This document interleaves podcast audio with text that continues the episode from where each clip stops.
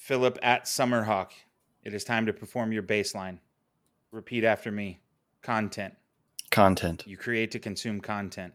Content. You make content to be educational. Content. You consume content to get into things. Content. Name your content. I never got into that. Podcast. Podcast. You speak into a microphone and make a podcast. Podcast. You try to be funny for a podcast. Funny. No, the, the word the word's podcast in this part. But it's supposed to be funny. No, it's this is the baseline test. You're you're supposed But it hasn't that- been funny yet. We do funny in the cold open. Okay, but the, the name of it is even cold open. It's supposed to be kind of cold. This is Blade Runner. Things are cold. I don't, I don't think that's why it's cold. That's I told you that we should have just tried to. Do, we should have just found a way to do a reCAPTCHA test ver- verbally. I've oh, that's true. That's true. Okay. Scrap it. We'll edit this out. Give give School me- bus. All squares that aren't a school bus. School bus. Welcome to I Never Got Into That. This week, we're getting back into Blade Runner, but this time in 2049. Fifty years in the future. Nope, thirty. I can math.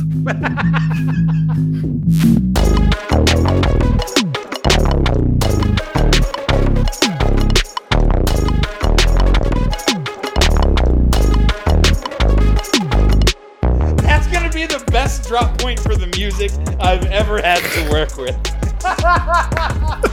Because you know I'm leaving that in. Welcome back to I Never Got Into That. As always, I am half of your hosting team, Colin, joined as always by my dear friend over there, I'm Philip. Philip Long. Or am I? time. Oh my gosh. Uh, would you look up and to the left for me? he didn't do it, you guys. He didn't do it. He looked straight at me. He must be a replicant. Uh, long time no see, Philip. I know, right? We we wrapped the recording of Blade Runner way back. Oh gosh, what it's been? Uh, it's been about eight minutes now.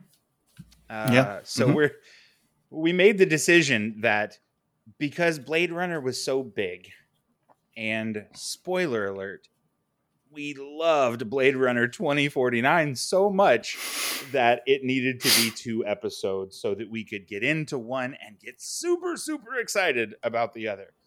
So, Philip, uh, you were the one who had never gotten into Blade Runner. Was there was that the reason why you'd never seen 2049? Yeah, basically. Um, it, it yeah, it was essentially just I have a daughter, I have a child now. I don't get to go go to the movies quite as often as I once did. Um, so that's that's part of it as well.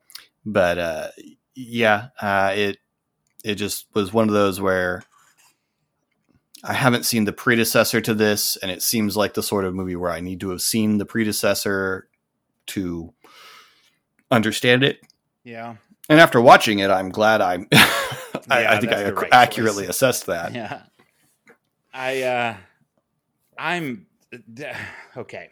So when when we are discussing or potentially pitching topics back and forth to each other, when Philip told me he had never seen Blade Runner, I got truly ecstatic and not because I thought he would love Blade Runner, but because I thought that like myself, he would love Blade Runner 2049.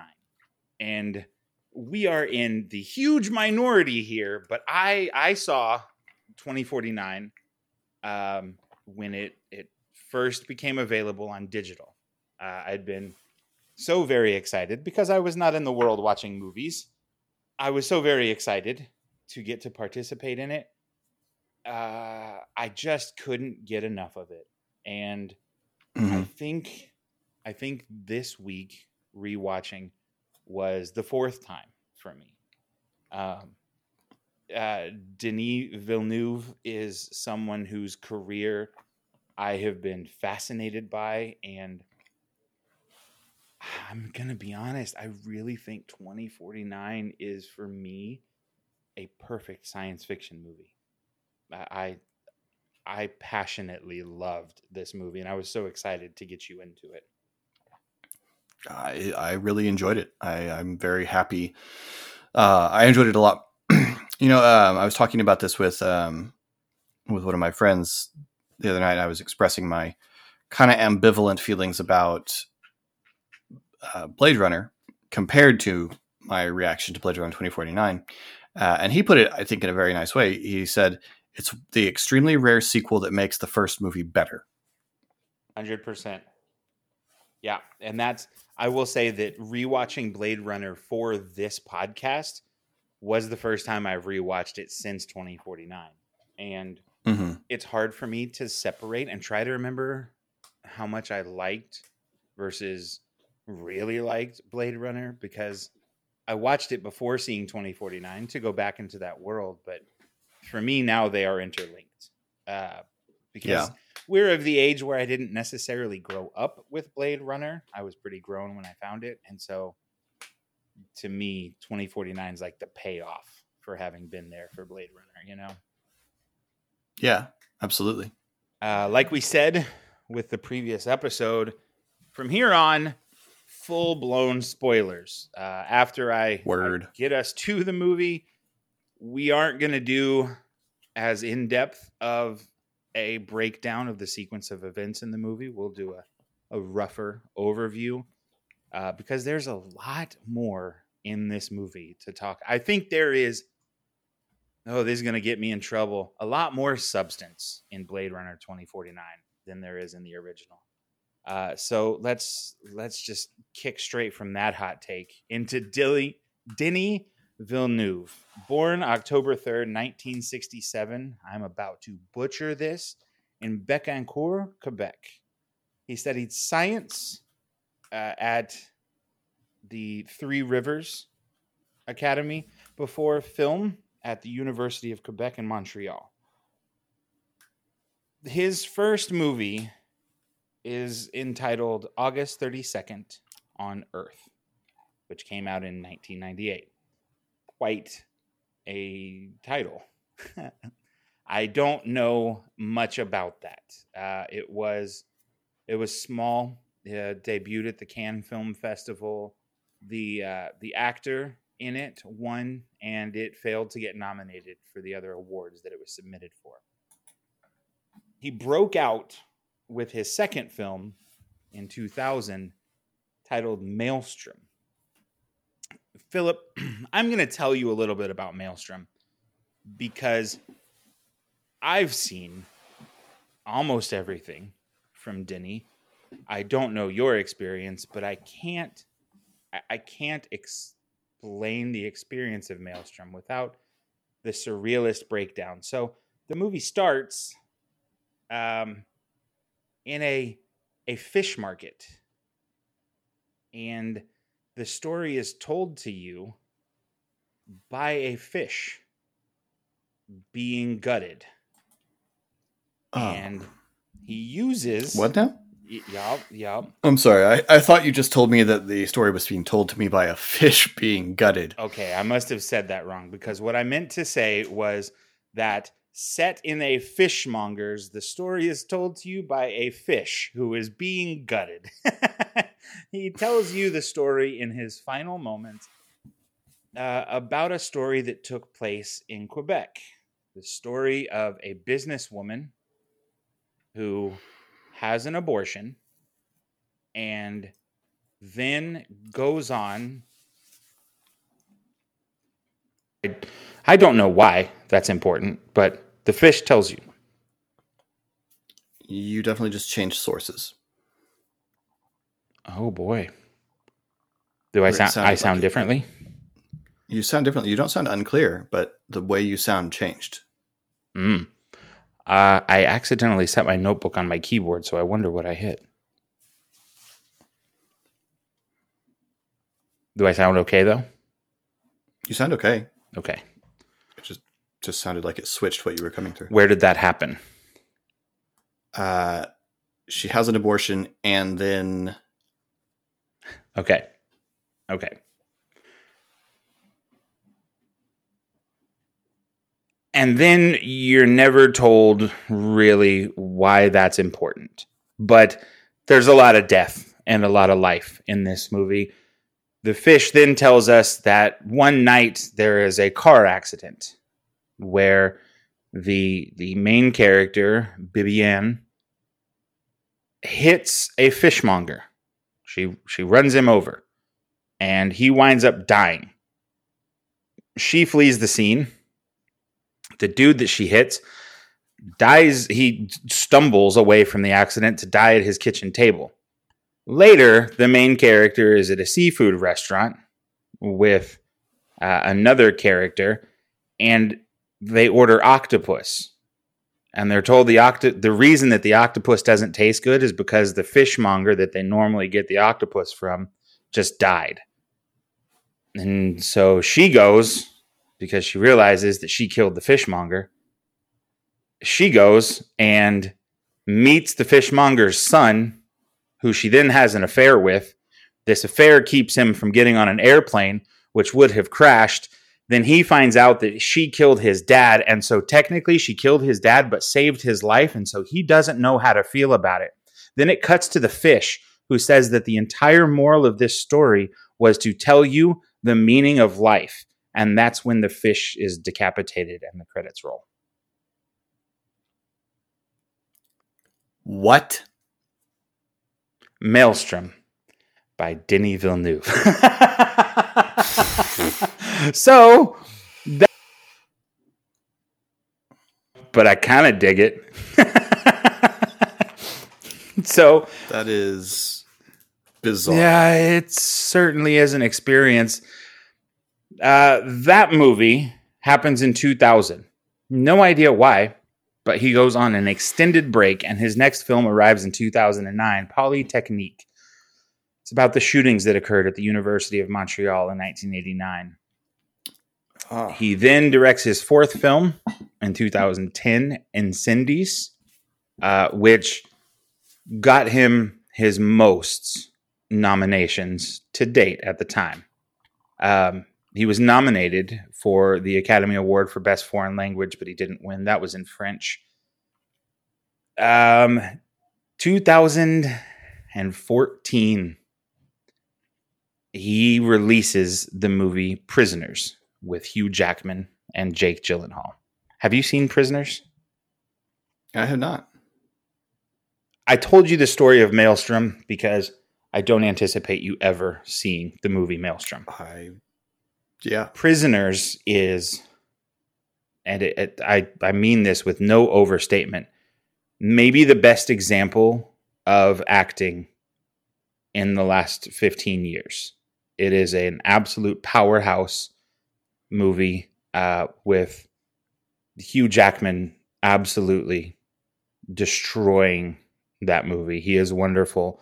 And Jake Gyllenhaal, that was really the start of the Gyllenhaal renaissance of of Mm. really returning to form. Uh, movie is incredible and it did wonderfully. Later that year, he directed Sicario, which you may have seen, uh, which is Yeah. Just a, a wonderful kind of under. It's almost like uh, a, a, one of those gritty, seedy Michael Bay movies from the '90s before he went all Mhm. Transformers. Yeah. and I mean that in a good way. Um, Yeah. it's it's great. And then his love of science caught up with him, and in 2016 he directed Arrival with Amy Adams and Jeremy Renner. Mm, yeah. And Arrival was the kind of movie that the world just wasn't ready for. And then no, nobody was prepared for Arrival. Yeah. Um, it's the story of an extraterrestrial invasion. Is the wrong word? I think Arrival is just the right word. Yeah. Um, it's first contact. yeah, and maybe peaceful, maybe not. It's Yeah. very tentative. It's very, very uh, intense in its quietness. Um, it's a movie where really like three things happen, uh, but it is very tense. There's there's almost like a sense of the film breathing uh, as Mm. as the energy pulses, which made it very interesting that he was going to follow that up by upping the scope uh, and being tapped by Warner Brothers to direct the sequel to Ridley Scott's Blade Runner entitled 2049. Um, this movie then proceeded to do okay. It cost all the money, and Oof. most of the critics said "Eh, it was pretty good. That was pretty good. But like most of the critics who are in their 60s and grew up on Blade Runner made statements like Mhm. failed to capture the magic of the original, understood the world and not the meaning of the original. Um, this is where, for those of you still with us, Philip and I are going to proceed to disagree wholeheartedly with those opinions. Yeah. Philip, let's get into it, man. Tell me, tell me your thoughts on. I'm sorry. I'm just I'm just imagining the colossal ego that one would require to say to anyone else that you clearly failed to understand the message of Blade Runner. There's absolutely nothing about Blade Runner that's clear. this is true. It's ambiguity, the movie. I the the idea I mean, unless unless what you put on is a slapstick comedy, right? I really don't see how you could claim that someone didn't understand the message of Blade Runner because that suggests that you did. And I don't know that that's true. And and as we discussed in the last episode, most of what's positive about Blade Runner is that it's your interpretation of Blade Runner. It's yeah, your experience with it- it. It's very much left to the. Yeah, it's very relativistic in that sense. It's very postmodern. Anyway, um, sorry, I was being upset with that critic. Uh, I really liked this. I liked this more than I liked Blade Runner. Mhm. Yes, I liked this. In fact, I liked this a lot more Same here. than I liked Same Blade here. Runner. You have to Uh, fight both think- of us on this one. Yeah, I think that Blade Runner. I agree with my with my friend. I think Blade Runner is improved by this film. Blade Runner becomes a better film because this film exists. Um, this film asks the same question that Blade Runner is asking, or at least the same question that is one of the questions that Blade Runner is is asking, uh, and that all sci-fi is asking about the nature of humanity.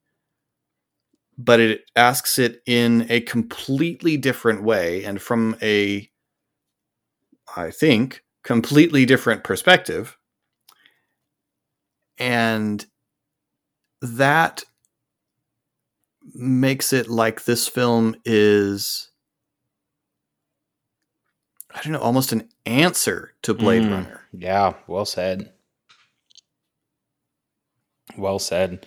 I think yeah I think that this movie has a lot more to say. And I think that Denny evolved what we liked about Blade Runner, which is show, don't tell. It was show and tell with subtext. Um, I have one Mhm. pointed example, which I will get to uh, as we broad stroke uh, over this. The story, if you have not seen, if you listen to the last episode, you know about replicants. This takes place in 2049 instead of 2019, so 30 years later. We follow a replicant. Replicants are now legal again. Uh, they served their purpose. We are now on the eighth generation. The the fours they're no longer able to disobey Yes. is what we're told Yeah. The fourth generation is where Roy Batty uh, and his band of miscreants were.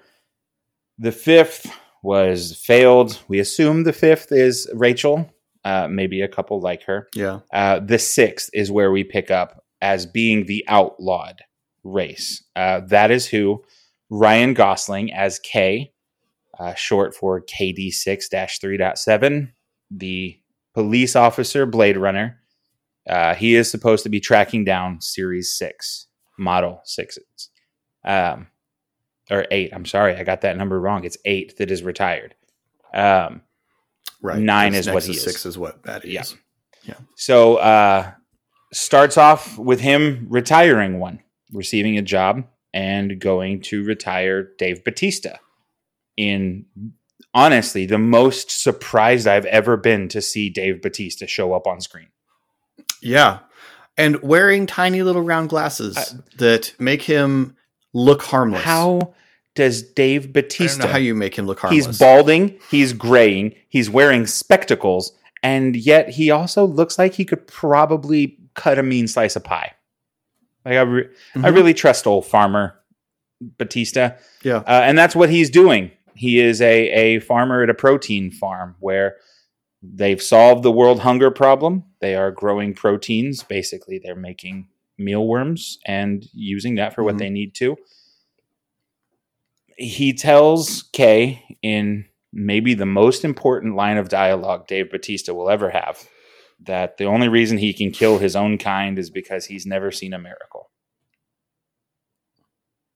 Uh, and so Kay kills him, kills him dead. Yeah. Good fight. Gr- what a great, brutal, and visceral fight to what start a, with. What a great way to tell us that Ryan Gosling is a replicant. Mm-hmm. Because nothing tells you Ryan Gosling is a replicant until they start to fight, until you see Gosling hit back with with comparable force. Oh, yeah. Um, like it's not like the fight between like it's there's a lot of nice little like throwbacks or callbacks mm-hmm. to Harrison Ford fighting replicants. Like Batista throws Gosling against a wall and tries to smash him through a wall. They go through a plaster wall. These yep. are all callbacks to some of the action scenes from the first one, and that's really nice. But Ryan Gosling is not having to run away the way that Harrison Ford is having to do when he fights Batty. It's it's such a good way of not having to just outright tell us, a good way of revealing Gosling to us as an as a replicant. Then what a the first victory for Denis Villeneuve in this movie, I think, is mm-hmm. presenting a realistic hand to hand combat where I believed that Ryan Gosling beat Dave Batista. That yeah. they put you learn his character in that first fight. You learn his mm-hmm. capabilities. Mm-hmm. Important character aspect. You learn that pain does not register to him. His his body yeah. processes the same loss, but he, whether he feels it or not, does not respond to pain. Uh, when he is stabbed in the arm with a scalpel and sliced, and he just keeps punching with his off arm, which we couldn't do. Yeah. Um, nope. He finds buried uh, under a tree because he has a super drone uh, a box that contains the remains of a replicant who died during a C-section, which is stunning. I, yeah, uh, but I, I think the first thing that happens, and this is really fascinating to me because I really feel like more ought to have been made of it in the film. It's one of those things where the film is very understated and I expected more to be made of it we have been told there's been a complete ecological collapse oh, yes. on Earth, and that's why they're having to farm this mm-hmm. way. The every we see almost nothing green. Um, the the well, we see nothing green. The there's a tree outside the farm uh, farmhouse. It's obviously dead. It's just never been cut down, which is remarked on, and of course the reason is because the box is hidden there. But we walk out and we look down at the tree, and growing at the base of the tree is a flower. There is something growing and you kind of have the impression that nothing else is growing on the planet right yeah. now, or nearly so. And it it's not just passed over or anything, but I, I really felt like that was going to be a really important data point, uh, and it doesn't it doesn't come back, but it is it does mark a I think beginning to doubt for yeah. Kay. It also marks as a film, it marks the arrival of symbolism because we yeah. see and color. The true, which has been lacking from the series. Uh, we see literal life having sprung from literal death. Um, and yep. more symbolism along those lines will continue to follow as this movie is not scared of that. And I think manages very well while avoiding being ham fisted. Uh, he returns yeah. back to do his baseline tests uh, at the the police station, and is then told that the revelation that replicants biologically reproduced will set the world on fire and start a war between humans and replicants who will uprise uh, if they realize that they can be an independent species. So she assigns by a really spectacular Robin Wright. Oh, she's so good. She's so good. And you know, this is 2015, so this is mid House of Cards. This is well, she is Yeah. just she is swinging for the fences and she brings such a calculated power to this role. Oh, she's Mhm. great. Uh, so Kay is sent to visit the Wallace Corporation, which is the spiritual and actual successor to the Tyrell Corporation, uh, where we meet our new uh, head bad scientist, Niander Wallace, uh, played by Jared Leto. Played very well, I think. Jar- I loved his character. Um, Yeah, he's. I mean, this is a person with a messiah complex, and he has the classic Jesus hair and beard. Yeah. like, it- you know, it looks like he got up in the morning, looked at a picture at a at a bad illustration of Jesus from the Mhm. '90s, and said, "I will look like that." I'll take that, please. His replicant enforcer named Love, which is a big deal because since the Nexus 8, they have stopped naming Mhm. replicants. So the fact that Love Yep. has a name is a big deal and sets her apart.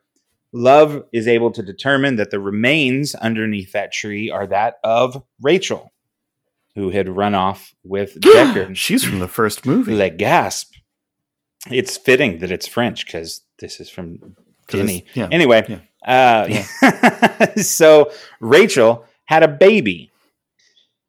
Uh, Kay goes back to to the farm, does some more research, and is explicitly told uh, that he needs to retire the child. He needs to find the child and retire. He and his girlfriend disagree. His girlfriend being an artificial intelligence which is holographically projected. Look, he's dating Alexa. Let's just be honest about it. He's dating Alexa. Yeah, it's it's real. Like, have you seen her with Joaquin Phoenix? Uh, I haven't, Okay, but it did make me think. you need to because that is a beautiful and delicate film. But that's exactly what I thought. And he he is Yeah. he, he's got a rig installed in his home that allows her to be projected anywhere. And he spends his bonus for having found Rachel's remains on basically buying a thumb drive that lets her be projected anywhere around him. Uh, it's technology Mm-hmm. that the movie just states and we accept uh, because it provides us Yeah. with some very beautiful moments. I loved this relationship between the AI and the It's fascinating the the different ways of interplay. Um, there's there's all sorts of things about it that suggest things about the technology. Like she she's clearly a hologram, but she also clearly touches him in a sense. Like She's aware of his space. Yeah. puts her hand on his face and and he yeah and and he seems to be aware of her space like it's when he when he puts a hand on her or when she puts a hand on him it doesn't look like they're clipping into each other like it, it- it's um there's a a point where she syncs up Mhm. With another replicant in order to borrow her physical presence. And she is a lady of the in- night, and- so he, she is hired willingly. Yeah. This, this is much, right. Yeah. much different Yeah. from Blade I- Runner's yeah, I used intimacy. the word borrowed. I didn't mean like possessed. right. Yeah. right. Yeah. They. Yeah. This is a. Uh, this is again. We're kind of just implied this is a thing that can be done. Yep. Yeah. It's fascinating, and it really ex- much more effectively than Blade Runner extends the question of AI and love. Mm. in a way that Blade Runner kind of nodded towards, but this really explores that in a much more depth. And, and yeah, I know I found that relationship really, really fascinating. Uh, to to the point that again we've agreed that all spoilers are on the table here. Uh, to the degree that when when when a replicant named Love uh, crushes her emanator and kills her, uh, you feel you feel for it. Like it's it's like you know that's an AI, but there's pain and panic and fear. Yeah. Yeah. And her her final words are I love you and you believe her. And it's uh, on the the symbolism note, uh, very wonderfully, love snuffs out joy. Uh, yeah, literally crushes because that is the the AI's name. Uh, the the mm-hmm. the program because I don't know. I feel like it was designed in sure. a way where she gets more agency the longer she's in a relationship with one of the customers. Maybe I'm overstating. Have you ever? Let me ask you this: Have you ever? Have you ever messed with a chatbot? No, but I will tell you that I am uh, I am apparently the key demographic for TikTok to think I'm lonely enough to advertise a chatbot girlfriend subscription app. So yeah, I'm sure I need a life. Uh, well, um, I don't know what that one is. I messed around with a free one because I kept seeing these things about how creepy they were getting. Right. It's creepy. Yeah. It is creepy. Um, I mean, it's not. It doesn't get into weird uncanny valley stuff because you're you very quickly you can confuse it very easily. Like it's super easy to confuse it if you just give it. Well, I mean, this is kind of weird, but the the whole idea of the the Voight-Kampff test to give you a weird stimulus right. and you don't react correctly to it. You give it anything out of the ordinary as as a stimulus and it doesn't. And it also right now, I mean, I'm sure there's probably more sophisticated ones, but the one I tried to just have a conversation with also pretty clearly couldn't remember more than a dozen exchanges back. Mm. Um, like it could remember some points, some data points, some big data points, but it couldn't it couldn't keep our whole like conversation in its head all the time. Yeah, but who knows um, in 2049. So, but yeah, no, I mean that's what I'm saying is already it's pretty good. Like it's pretty strong. You can have if you're willing to, you know, to nudge it a little bit along the lines that you want, you can have a pretty effective conversation um, with with an algorithm. Yeah. Uh, and that's that's eerie. So this this felt like not that far off. And I realize that 2490 is not that far off. it's That's frustratingly depressing not. to me in, in, a very deep way, but um, but it really did not see. It felt not not that far off. Uh, Kay begins searching through records with Joy's help, um, and is able to find that twins were born on the same day with only the sex chromosome different between them genetically. Uh, tracks it to an orphanage, meets a memory designer who confirms that the orphanage memory that Kay has is real. Uh, and he believes he's Rachel's Deckard, who is living in the wasteland of Las Vegas, um, which, man, Denis made Las Vegas look even more depressing than it does inhabited. like it is it, that is that is one sad desert land. Um, Love has set off on her mission to track and follow Kay. She's kept him alive long enough for him to do his job so that she can do her mm-hmm. job, which is to capture the child. Uh, she kills the the officer in charge, Robin Wright, the lieutenant, um, in mm-hmm. tracking mm-hmm. him down. And can I just say that when she kills that coroner by just slapping him in the spinal cord, oh my god, I had a harder time with that than I did the Tyrell execution. Yeah. It it too. was so it was, violent. It was so gross and it was so fast. Because we lingered on him afterwards. If he had just if she had just hit him and he falls to the ground and we're just oh okay he's dead. But it, it his it his neck is bent and, inward, his eyes yep, and his mm, no, nope, yeah, he's bleeding nope, from nope. everything. Oh, it's in it is a lot. If Blade Runner one's violence was too much for you, watch a YouTube summary of this one because the violence in 2049, while I still don't think is definitive of the movie experience, is a lot to take. Um, and it's abrupt too and i think that's the big difference is the the violence can catch you off guard in blade runner but the the one really big horrible scene with um with Batty killing Tyrell you Mhm. see coming like that's that's clearly yeah, about yeah, to happen you're going to help me or I'm going to kill you. likewise likewise Pris's Yeah. death uh is is fairly obvious um the violence in this one tends to be just sudden Yeah. uh, and that that does make it shocking in a I mean, when he hops out of the spinner uh, in the wasteland Yeah. and is surrounded by those vagabonds, and he punches the one and then shoots three of them. That's his warning to Mhm. the group: is he will just he will literally remove the life from three at will. Oh, it's intense. So he does, in fact, find Deckard. Uh, we get the return of Harrison Ford with all of his overwhelming charisma in the role. Um, again, I think this movie succeeds in spite. Um, can I can I just real quick tangent and say the thing that I am the most upset about is learning that the only way Harrison Ford would agree to return to this movie is that he refused to be costumed. In the entirety of the fiction that is Blade Runner, there is only one character to wear freaking jeans and a t-shirt, and it's Deckard in the sequel. Mhm.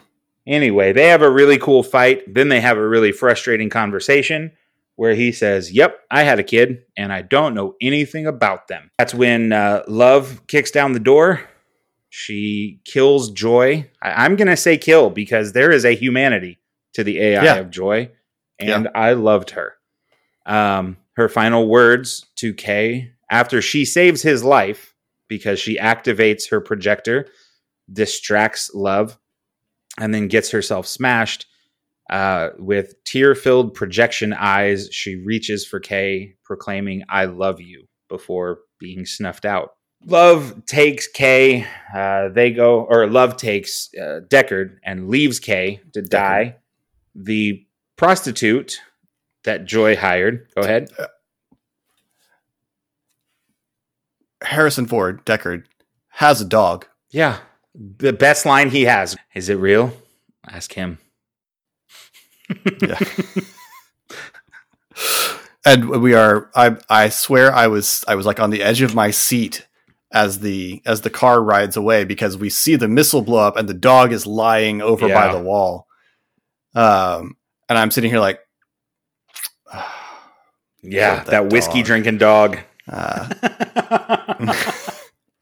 the, the dog gets up the dog is fine. We never see the dog again so i'm guess i'm making an assumption but yeah, the dog is I mean, it was it was able to survive in this wasteland Vegas. I, I'm sure Yeah, that he's fine without Deckard, or maybe he was saved and we don't see it because Kay is saved um, by a tracker that Mariette, the prostitute, had put on because she is part of a replicant resistance group, the leader of which knows that Deckard and Rachel had a child and helped to hide the child and reveals to Kay that he is not the child.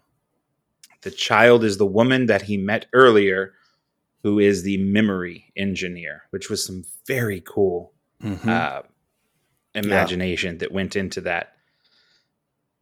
We have um, Wallace intimidating Deckard, trying to get him to give information uh, about Rachel, where the child went, and he presents a recreated version of Rachel.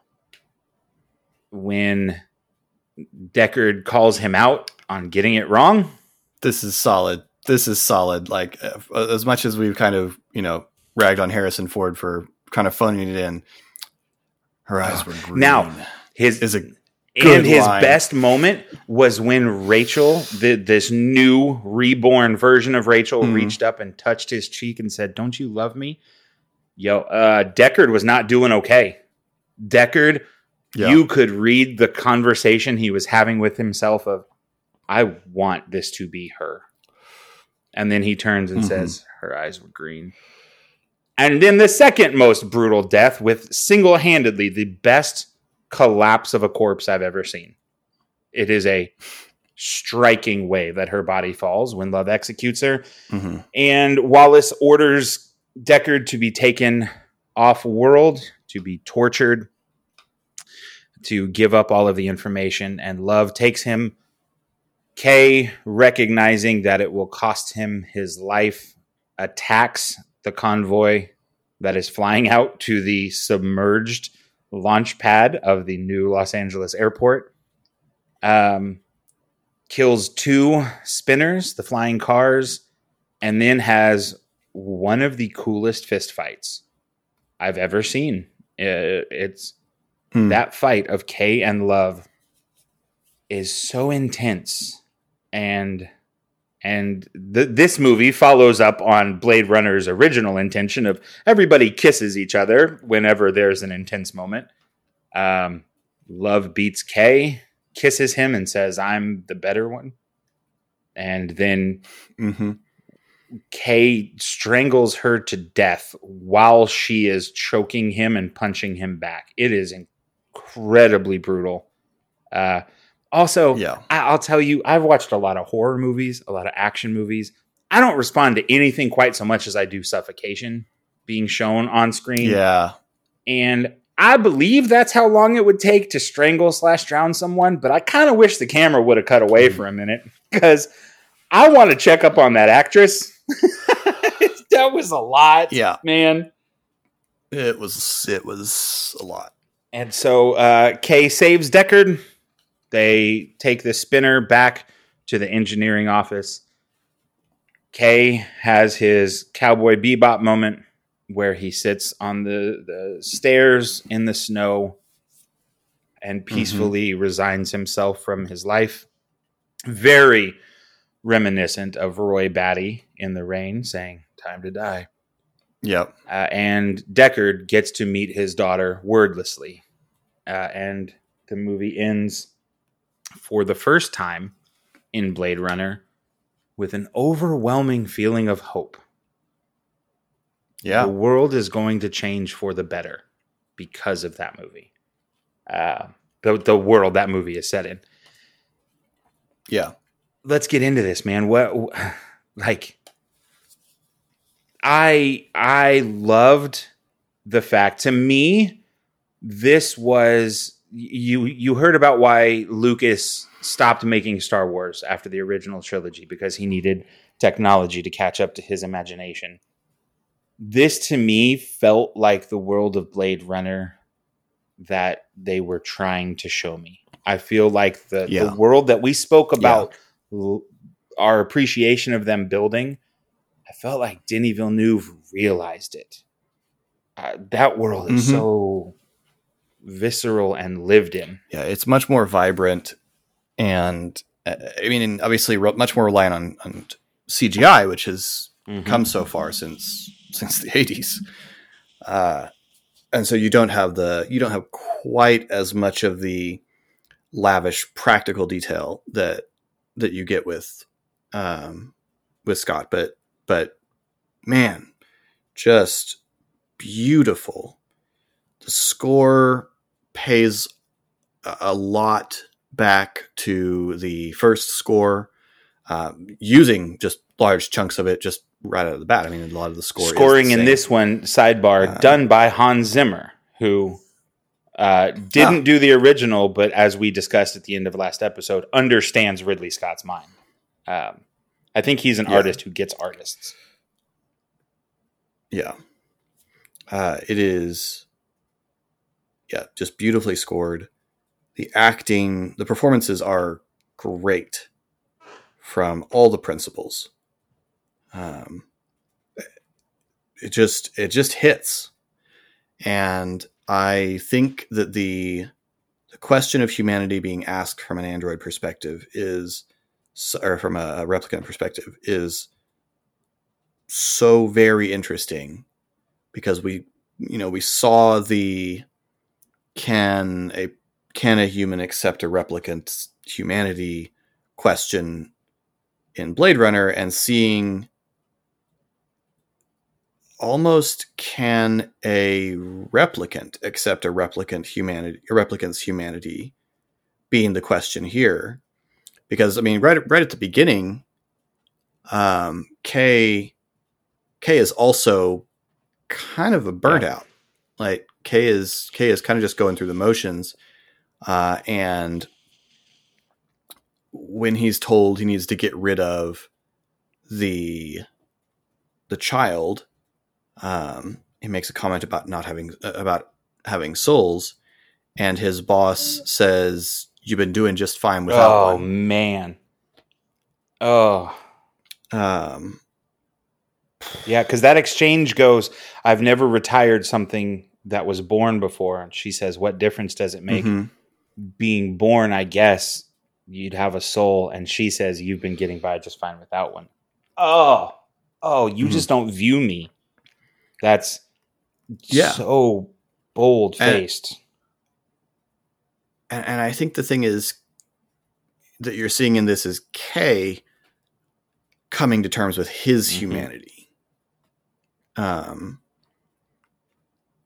because he, at the beginning, pretty clearly accepted himself as a replicant and as therefore inherently subordinate and, and submissive and all these things.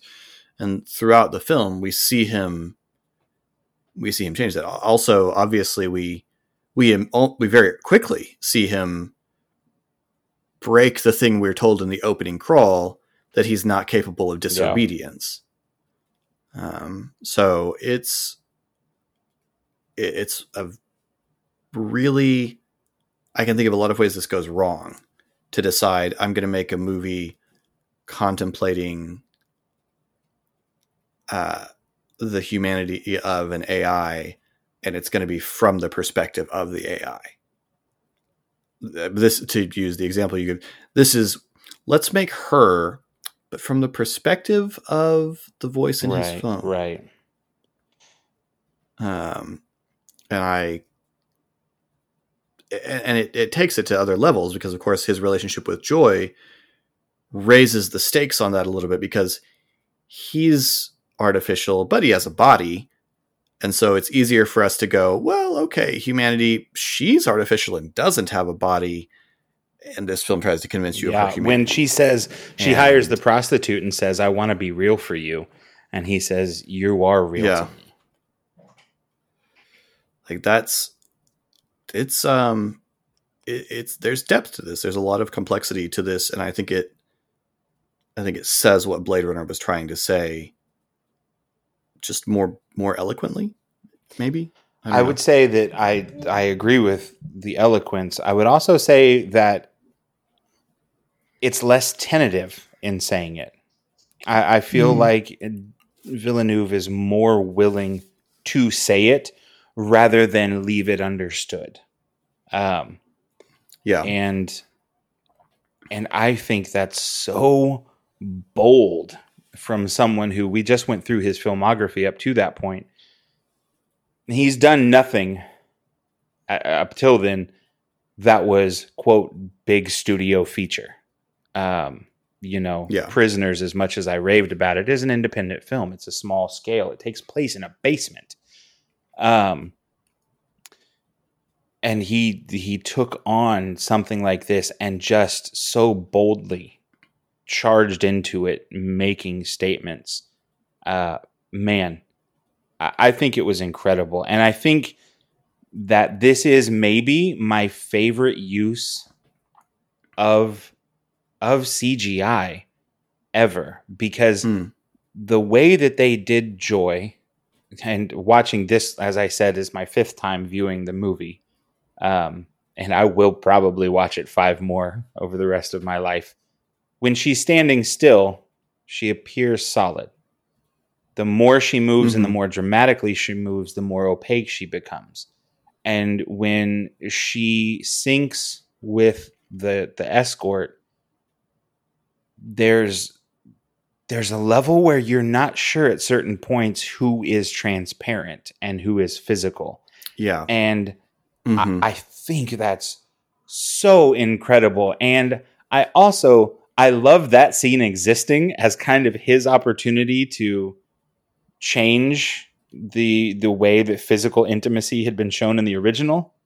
Um, Mhm. which changed into this very explicit demonstration of consent. Uh, and Yeah. I honest, I found that scene to be reminiscent for me of the Last Samurai, uh, when when the female is dressing Tom Cruise before the battle, and Mhm. how how intensely personal that was. Uh, and this this scene Yeah. does wonderfully with nothing explicit, with pure implication Yeah. and one of the most tender kisses where you don't know which of the female's eyes are open. It's im- impossible to describe, but when you see it in a genuinely appropriate way, you want to watch it again because there's so much Yeah. happening there. And so much of, as you perfectly put it in the last episode, so much being shown and not told. We Mhm. are seeing either the birth or the realization of humanity in in these characters and in this story. It's it's so profound. I i i loved it so much. Uh, Yeah. i also liked that in opposition to blade runner we get to start with a character who's not a good guy and who ends as a hero. Because Yeah. Deckard doesn't change over the course of Blade Runner. No. He just runs at the end. He just he just leaves. Yeah. He's still a dude who killed replicants and never thought about it. K evolves. K changes and Yeah. it's another wonderful juxtaposition for me of Ryan Gosling's humanity in that performance. That character is so wonderfully owned by him. Oh man, yeah. No, he's he's fantastic. Uh, Like, hmm. the film the film leaves plenty for you to wonder about. Like, there's a lot of the trail of events that leads Kay to question his humanity, to wonder what to think he's Rachel's child. Like, uh, there's a whole bunch of these these events that that tie to tie in that Villeneuve doesn't doesn't then necessarily link up for us, and I and I like that because that's very much the the original film, but it's it's not quite so morally gray. It it takes a stance on what is what is right and what is Mhm. wrong here, and and that's interesting um, in this world because the first Blade Runner is in every way morally ambiguous. Roy Batty is a horrible murderer Yeah. in a lot of ways. I mean, he has done recently a couple of really nasty murders, uh, and and really only one of them could you offer a justification for, uh, and and yet at the end you're you're left feeling sympathy for him. Deckard has killed a couple different people already, and actually, huh, yeah, just a couple. Um, and only one of those is in any kind of self defense. But even so, I mean, he's there to kill her just because she attacks him preemptively. Is not, and really, we only get him to the point of saying, well, maybe there is humanity, and, and maybe I just don't want to do this anymore. Like that's that's really as far as we get to Deckard is I don't want to do this anymore, and you're left you're left to ponder why Mm. this is very much a, a a stance on on the moral question of of these beings um and and yeah kay is unambiguously heroic by the Mhm. end It's uh man, I just I, I was I was blown away. We can't we can't talk about the movie without addressing some of the issues raised with it. While I did cite some um, some negative criticism, the movie did gain uh, currently an 88% on Rotten Tomato. Um, it has, however, been called into question for uh, being a film that is heavily catered to heterosexual men, and particularly that of white men, because it's not as diverse a cast as we had in Blade Runner, which was which was true. also a pretty white movie. Uh, we get Edward James Olmos back for his scene, which was very fun. Yeah, it was a nice little cameo. It is just a cameo. But yeah, a nice cameo. but my defense there would be that this is a representation of the people that need to have that commentary uh, against them in Hmm. large part, uh, Hmm. because one of the other criticisms is the the consumer relationship that society has with females, um, and we see Kay's version of joy as being very much the exception rather than the rule, uh, as we see in the joy advertising. Um, but there Yeah. is also, I think, in that representation, a condemnation of the people that do not treat uh, the the females around them with the kind of respect that Kay does. Um, he Mhm. has wonderful interactions with the the females in the cast and i think one of my favorite interactions being that blade runner 2049 gives us hope at about the halfway point in the movie by saying that uh, kay discovers that he is the neo. He is the chosen one. He is Yeah. the birthed replicant child. And then he has that taken from him by the female leader of the resistance and then accepts the burden of self-sacrifice from her. I i wouldn't say gladly because th- who Right. would? But wholeheartedly and unquestioningly we see him yeah, as determined to win or die trying in the fight against love as we did in the opening Bautista fight. Um, yeah, and I, I think that that that visual imagery of a blonde-haired, stunningly blue-eyed uh, white guy learning to support the people around him instead of think that he's so special. I don't think that that's a, a an accident on the part of Villeneuve, um, and so I I can understand having an initial aversion to it, but I I really I think that that that is in and of itself a righteous condemnation of the world that we're in, and in the fact that as Villeneuve himself uh, stated, I think this is a self aware movie, and I'm sensitive about this. Blade Runner is not about tomorrow, it's about today. And I'm sorry, the world is not kind on women. It should be, but Yeah. it is not. And I, I, I think that's one of those, and science fiction does this in such a wonderful way. We know the cliche of yeah, art holds a mirror up to life.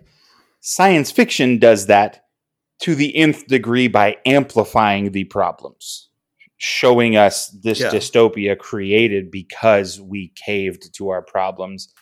And that's, we discussed the original was evergreen. And I think that that is a topic that is also evergreen of, you know, we're Yeah. discussing humanity, but we're also discussing an appreciation and an equality of humanity, which is Mhm. only something that is seen as important to our eventual hero. the the whole the whole question that is being being brought up is what we've done is we've created replicants and replicants are a means not Yeah. an end Yep.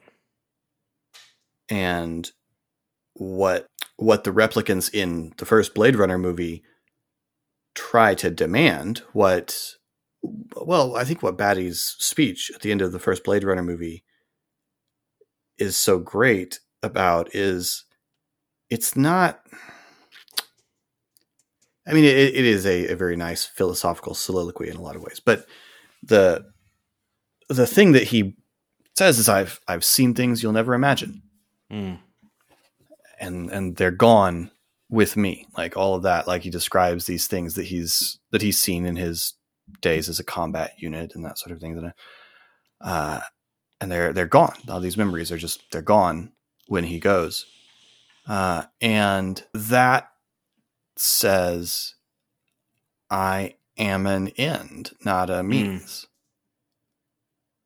My experiences are just mine. My experiences didn't didn't occur for anyone else. Like the the beautiful things that I saw in being forced to travel around the universe as a as a created soldier, those things belong just to me and no one else gets them. Um, and so it's a sort of defiant way of expressing even even though I die right now, I have something that no one else got to have, uh, and no one else gets to have. Eh, there's a, there's a defiance in it. And 2940 and 2049 precedes that, but I think takes it a lot farther in saying once you see someone, once you see a, a being that is an end in themselves, being treated as a means rather than an end, it demands action. Mm. As much as Harrison Ford is not great in this movie, um, and as much I can't the the whole I will not put on a costume thing that just the the point he makes in the in this the conversation they have is yeah I I never got to meet my daughter. That was the cost. That was the price of of this of doing the right thing. Like it's horrible and that was the price. Um and Ryan Gosling or K's acceptance when his sort of hope that he's the he's the replicant messiah is taken from him and that he he has to lose himself to create a future for others. Like there's a there's action demanded and the conflict in this movie is between the Wallace Corporation which wishes to keep like there's a big long speech from Jared Leto about you know the only way we can we can conquer the stars is if we yeah. have slaves. Like slavery is slavery is a necessary component of empire. We make millions so we can effect. be billions. Yeah, and that is historically very true. Um, and is just a it's it's just the speech of one who sees who sees only the means. And Luv is the embodiment of someone who has accepted herself as mm. the means. Uh, and what's interesting is that the heroic thing of K is that having having had his worldview shift to view other replicants as humans and therefore as ends in and of themselves, the only way for him to to do something about it requires that he turn himself into a means for the ends mm-hmm. of others, but willingly and sacrificially rather than because it's programmed. Uh, and I think the I think the conclusion it, it is a very nice callback to Batty, but I think there's a really distinct thing. Batty ends sort of rolling himself down to this. Honestly, it's not the fetal position; it's the position that that Arnold Schwarzenegger is in when he teleports in in the first Terminator. Yep, that's it. And the way that the way that and it's peaceful and it's beautiful. It's a beautiful shot, but it's in, in, in the rain. And the way that K ends with this slow reclining back on the stairs, it's it's so much more restful. And he's looking up, watching the snowfall, and it, there's just an entirely different mood yeah. to the moment. Um, and there's an entirely different mood to snow compared to rain. Um, uh, like less oppressive. It's, it's so beautiful and so dense, but it's there's a beautiful there's a beautiful narrative and a beautiful message being being expressed, and I appreciate that Villeneuve is able to take a a morally ambiguous world and say, yes, there are some things that are kind of morally ambiguous, like is it weird if you're in love with an Right. AI? Because there's some ambiguity there. Like that's a that's a question we can debate. Voluntary uh, prostitution. Obviously, this film is all up She's a heroine. right. Yeah, there's there's all sorts of there's all sorts of moral ambiguity still in this film, but the film can still say, but there are some things that are wrong, and there are some things that are so right that you must Yeah. do them. That there are moral imperatives, um, and I I think that's that's interesting. Um, uh, you know, maybe that's not what he's trying to say. That was how I read. That was how it read to me. Um, Can, can I just say you are really good at this? I, I, I mean this with wholeheartedly as one of my dearest friends. I so thoroughly enjoy discussing film with you.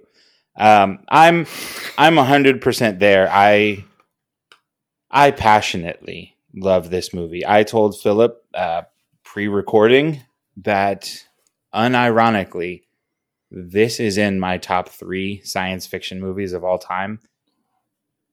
This cracks into my favorite movies of all time. Um, mm, I love this movie. I'll be honest with you.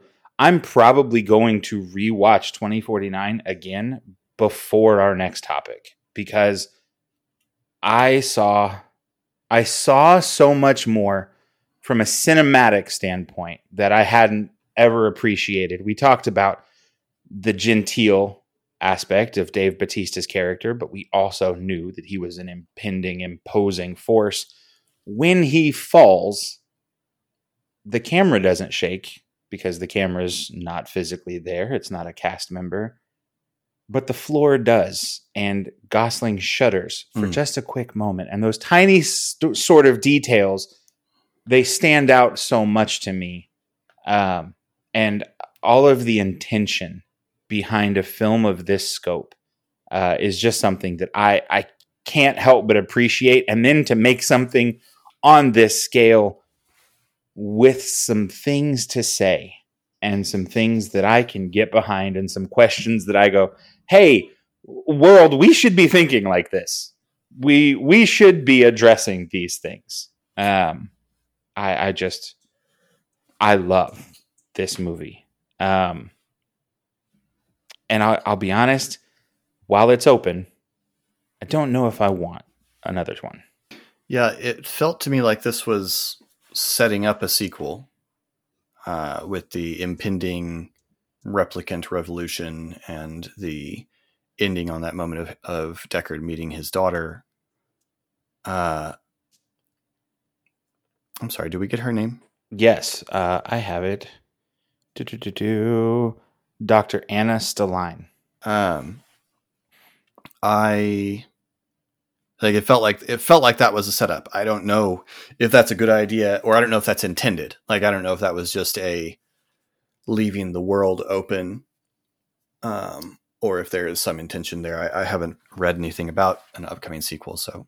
Uh, but and I mean, currently, at least in the world of Denis Villeneuve, He's working on. Dune. I've got I've got the future of both things that we know of laid Yeah. out. Uh, I will say before give before we me. wrap this, my favorite moment of the movie is a scene that is probably unpredicted, uh, but I'm glad you took us back to Dr. Stelline. It's the scene when K is talking to her and she reads his memory of the wooden horse in the orphanage tucked away in the stove vent. When she pulls her face back from the reader and she has tears in her eyes and she says, This memory is real. Someone lived this.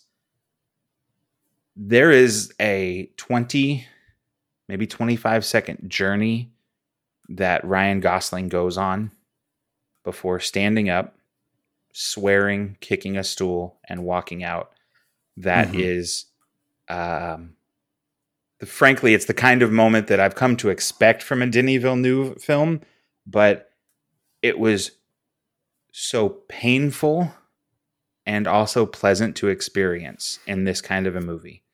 Mhm. Um, I love science fiction. I, I I genuinely love it, and I love character work. And so very rarely do we get to see them married together with the kind of, of passion that I think so many of the cast members brought to this film. Um, do you have a, a single standout? I loved the character that Robin Wright plays, and I loved the relationship between her and K. Um, because there is a. It's interesting because uh, very very early, she she obviously sees him as Mhm. an it. Um, but at the same time, and this is interesting to me, as much as the line "you've been doing just fine without one" feels really cold, at the same time she feels the need to make him to reassure him Yeah. um, in a way that doesn't come off as cal- as entirely calculated, and I, and I think that's I think that's interesting. Uh, I feel like there's a moment. Tell me if I'm if I'm just read this wrong. There's a moment where there it's it's night, and they're at least she's having a drink. I'm not actually sure if he's having a drink. Anyway, but they're sitting together.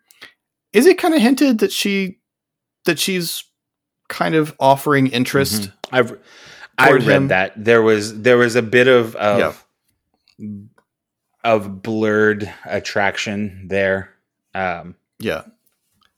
Like it's not, you know, she's not throwing herself at him. It's not it's not anything weird. It's just there's a sort of well, kind Yeah. of moment. Um and then he he gets up and leaves.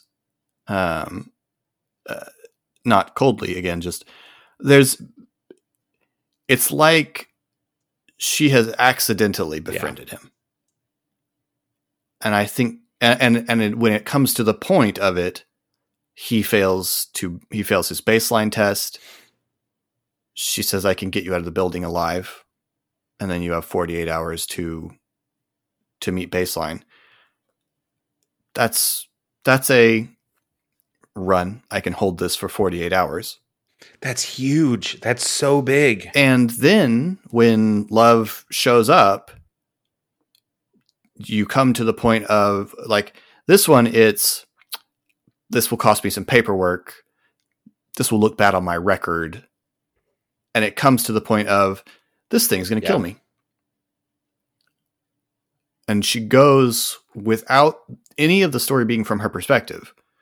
We get this journey of her going from, eh, you're an appliance without a soul, uh, to no, I'm um.